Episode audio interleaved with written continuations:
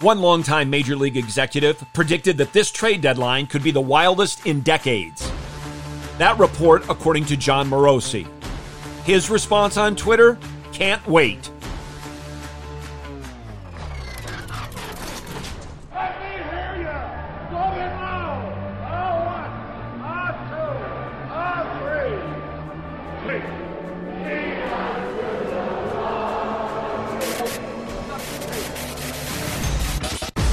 Welcome to In the Bullpen with Mark Dewey, sponsored by Developing Contenders Ministries. You're listening to the Fight Laugh Feast Network. Thank you for joining us. And look who's coming up. High fly ball into right field. She is gone. The Major League Baseball trade deadline is tomorrow at 6 o'clock.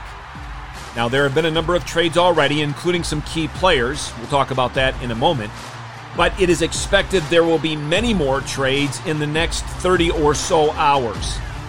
And that will include some big time players. They are available, and it's anticipated they will be moved before tomorrow's deadline. The trade everybody is talking about, the trade everybody is waiting for and anticipating, is the trade of Juan Soto of the Washington Nationals. It is one of the most anticipated trades in Major League Baseball history, and maybe the biggest ever for somebody his age. He's only 23 years old.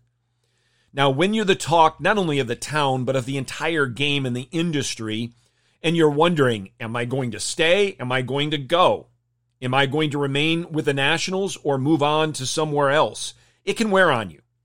And yesterday, after the game in Washington, Juan Soto said this I just want to get it over with and see what's going to happen.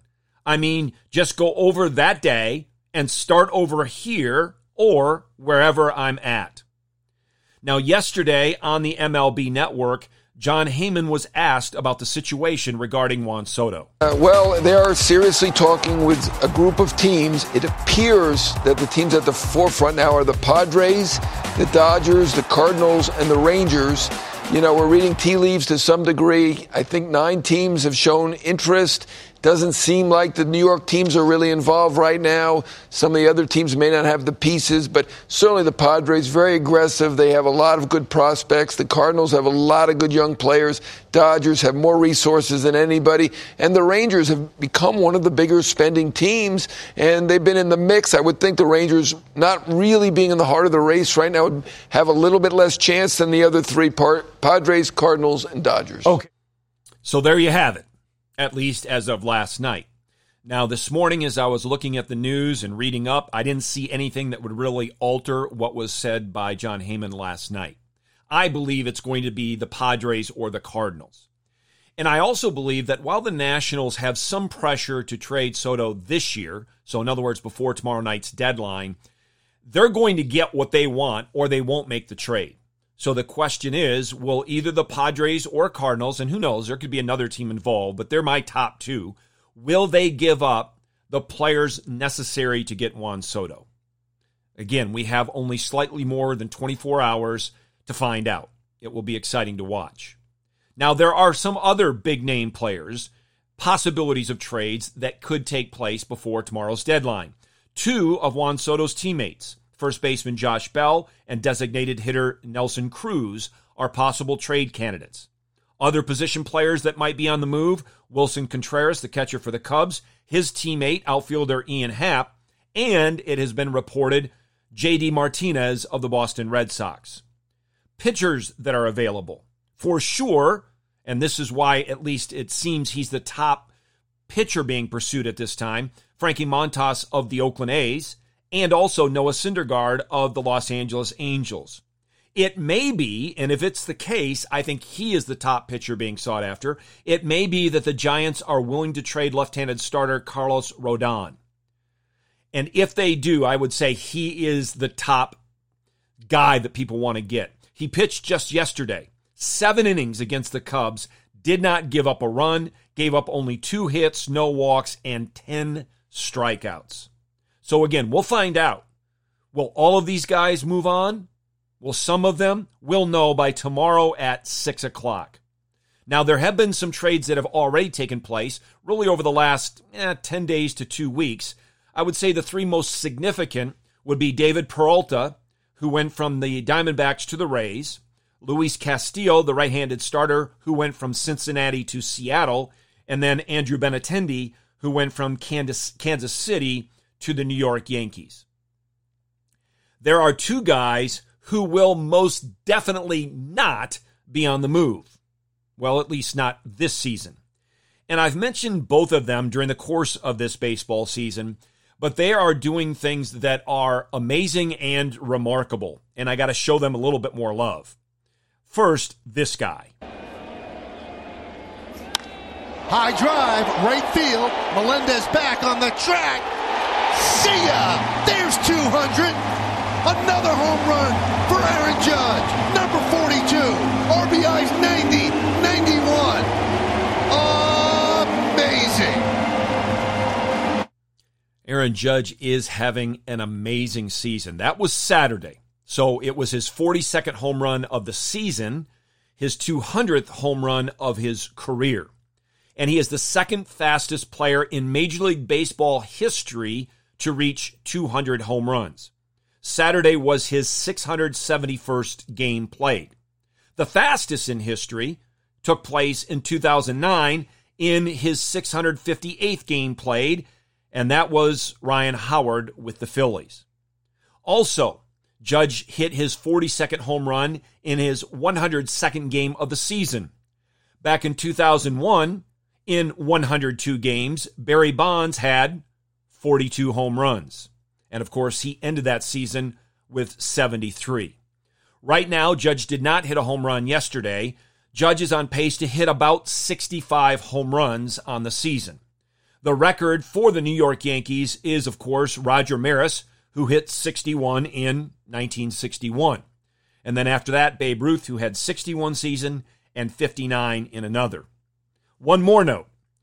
It was not, not, not Saturday, it was actually on Thursday, I believe. The judge hit two home runs in a game, which was his ninth multi home run game of the 2022 season. It is the most for a whole season in New York Yankee history. And he's the first person to do that in Major League Baseball history before the end of July. So we've looked at one position player who is having an amazing season. Now, a pitcher who continues to impress. It's really hard to find another word to describe Justin Verlander other than remarkable. Everything he's been able to do has been a step up since putting on that orange and blue uniform for the Houston Astros. Swing and a miss. Cal Raleigh goes after that slider down and inside, and that's another strikeout. Or that is the first strikeout for Verlander. He does, striking out a Eugenio Suarez. And the most recent pitch was that curveball. Got him. Beat him with a fastball up at 96 miles an hour. He got him. Justin Verlander, six shutout innings so far, allowing three hits. Swing and a miss. Suarez goes down again. 13th time he has struck out against Verlander in 20 career bats. JV with his sixth strikeout tonight. So that was from Justin Verlander's start for the Astros on Friday against Seattle. We're going to come back to Verlander, but first, last week the Astros were swept for the first time all season, and they were swept by the Oakland A's. That's remarkable. But then they came back and they took three out of four against Seattle. And they have had Seattle's number all season long. The, the Mariners have just struggled against the Astros. But I still think Seattle is going to make the postseason. But returning back to Verlander, in that game, he went seven and two thirds innings pitched, gave up only five hits, one run, walked one, and struck out five. The final batter he faced in that game was Julio Rodriguez. You may have heard of him. I, I think he's going to be a pretty good ball player. Rodriguez hit an RBI double. That was the one run that Verlander gave up. Had he not done so, he would have ended that game leading Major League Baseball in both wins and ERA. As it is, he is 14 and 3 on the season, and his 14 wins leads Major League Baseball. and he has a 1.81 ERA on the season, which is second in Major League Baseball. All of this, as the announcer said, is remarkable. Verlander is 39 years old and coming off Tommy John surgery. Winning his third Cy Young this year is a distinct possibility. Now, another key player that is not on the move, or at least he's been told he's not going to be moved, is Xander Bogaerts of the Boston Red Sox. The Red Sox went to him and said, We have no intention at all of trading you. Now, one of the teams that has made some trades already and still make may make some more trades before tomorrow night is the New York Mets. However, whether they make any more trades or not, whether they're big deals or more minor deals, the huge addition to their ball club is coming to them Tuesday before the trade deadline. Now, actually, he'll pitch after the trade deadline, but he's already there, and that's Jacob DeGrom. Definitely excited. Um, you know, like you said, it's been a long time. Um, know, this has been a pretty slow process of coming back, so um, excited to be out there. Uh, nerves haven't really set in yet, but you know, I'm sure Tuesday I'll be pretty nervous, and uh, uh, the feeling is going to feel like my debut. So. Um, so that was DeGrom talking about his scheduled start for the New York Mets on Tuesday. It will be the first start of 2022 for the two time Cy Young Award winner and his first appearance since July 7th of 2021. If he can stay healthy and be the pitcher he is, and most believe when he's healthy, he's the best pitcher in baseball, that will be a huge addition to the New York Mets. Now, there's one person I haven't mentioned yet. And other than Juan Soto, or maybe on par with Juan Soto, he is a guy that is being talked about and questioned whether he's going to move or not as much as anybody in the game, and that's Shohei Ohtani. Now, about 10 days ago, maybe two weeks ago, the Angels said they weren't going to trade Ohtani. It just wasn't going to happen. He wasn't available.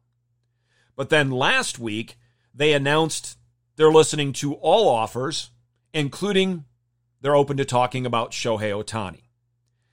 I don't think it's going to happen, though I think it might not be a bad move on the Angels' part if it did. But again, like the Nationals with Juan Soto, the Angels are going to have to get exactly what they want and maybe even more than what they want if they're going to trade him. Will it happen? I don't know. Will Ohtani stay in LA with the Angels or be on the move? I don't know. If he changes teams, where do you think you could head? There, there hasn't been that same kind of conversation about him, in part because the Angels, again, until last week, said they weren't going to trade him. So Ohtani is another guy that could go, could be on the move there are so many possibilities involving so many players and so little time before the trade deadline comes and goes.